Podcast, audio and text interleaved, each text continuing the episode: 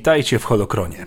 Dzisiaj zajrzymy na farmę wilgoci, a konkretniej do domostwa Larsów, którym powierzono niegdyś bardzo odpowiedzialną rolę przybranych rodziców. Kim tak naprawdę był wujek Owen? Zapraszam, materiał dotyczyć będzie kanonu oraz legend. Owen Lars był synem farmera wilgoci, Kliga Larsa i jego żony Aiki. Kiedy Aika zmarła, ojciec i syn udali się na ojczystą planetę Kliga, pustynną planetę Tatooine, gdzie mieszkali w gospodarstwie rodziny Larsów w pobliżu miasteczka Angkor Head. Jako młody człowiek Lars miał silną wizję tego, kim chciał się stać w przyszłości solą piaszczystej ziemi i odpowiedzialnym farmerem. W roku 32 przed bitwą o Jawin Klik udał się do Mos Espa w poszukiwaniu nowego parobka i spotkał tam Shmi Skywalker, niewolnicę należącą do handlarza śmieciami Łato. Klik zakochał się w Szmi, więc ją kupił, uwolnił i poślubił. Lars bardzo kochał swoją macochę, ale widział jej smutek za każdym razem, gdy myślała o swoim synu, Anakinie Skywalkerze, który opuścił Tatooine, aby dołączyć do zakonu Jedi na Corsent.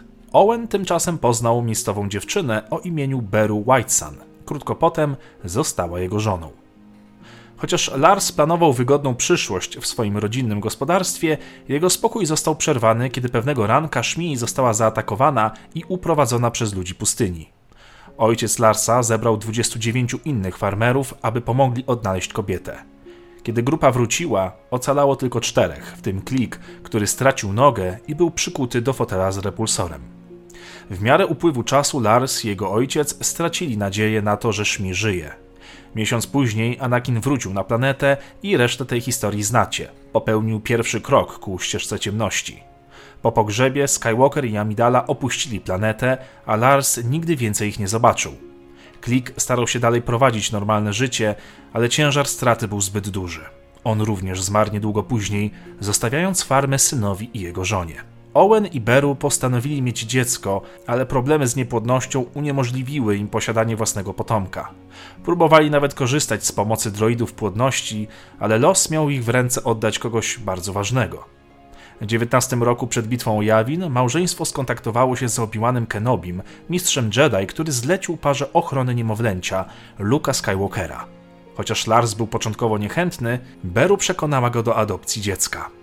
Owen w środku duszy obwiniał Obi-Wana za porażkę Anakina i ci dwaj nigdy nie zapałali do siebie większą przyjaźnią, mimo prób Obi-Wana. Byli ludźmi zupełnie dwóch różnych światów, których połączył przedziwny los. Gdy Kenobi udał się na wygnanie, zmieniając imię na Ben i pilnując młodego Skywalkera z daleka, Owen bronił chłopca na swój sposób, zabraniając Kenobiemu trenowanie chłopca i jakikolwiek kontakt.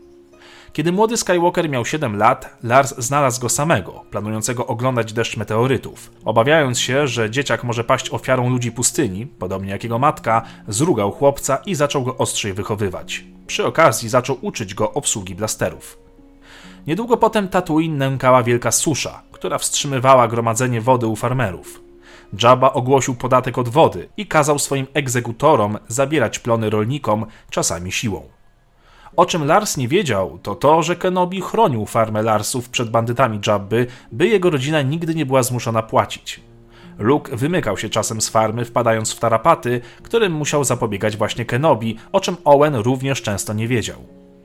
Luke nie miał łatwego życia z przybranym ojcem. Każda jego zachcianka w postaci nauki pilotażu czy wyruszenia gdzieś dalej kończyła się odmową ze strony wuja, który bał się o los chłopaka, znając jego genezę. Owen zresztą też nie miał lekko.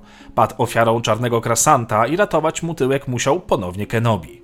Po tych wydarzeniach Lars i Kenobi prawie już nigdy nie rozmawiali. Dopiero wizyta inkwizytora ponownie zbliżyła na chwilę mężczyzn.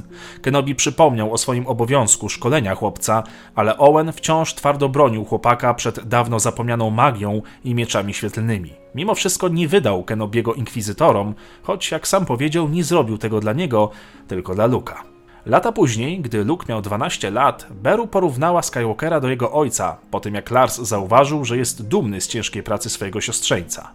Odmawiając dalszej dyskusji na temat Anakina, Lars powiedział Beru, że jego siostrzeniec jest dla niego jak syn.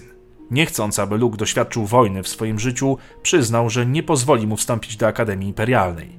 Jeszcze tego samego dnia Luke ponownie wpadł w tarapaty, tym razem poważniejsze, bo ze smokiem Krajt. Z opresji znów wybawił go Obi-Wan, któremu Lars podziękował, ale przypomniał, by ten nie zbliżał się do chłopaka i nigdy więcej ich nie odwiedzał. Zaprawdę, człowiek o wyjątkowo upartym charakterze.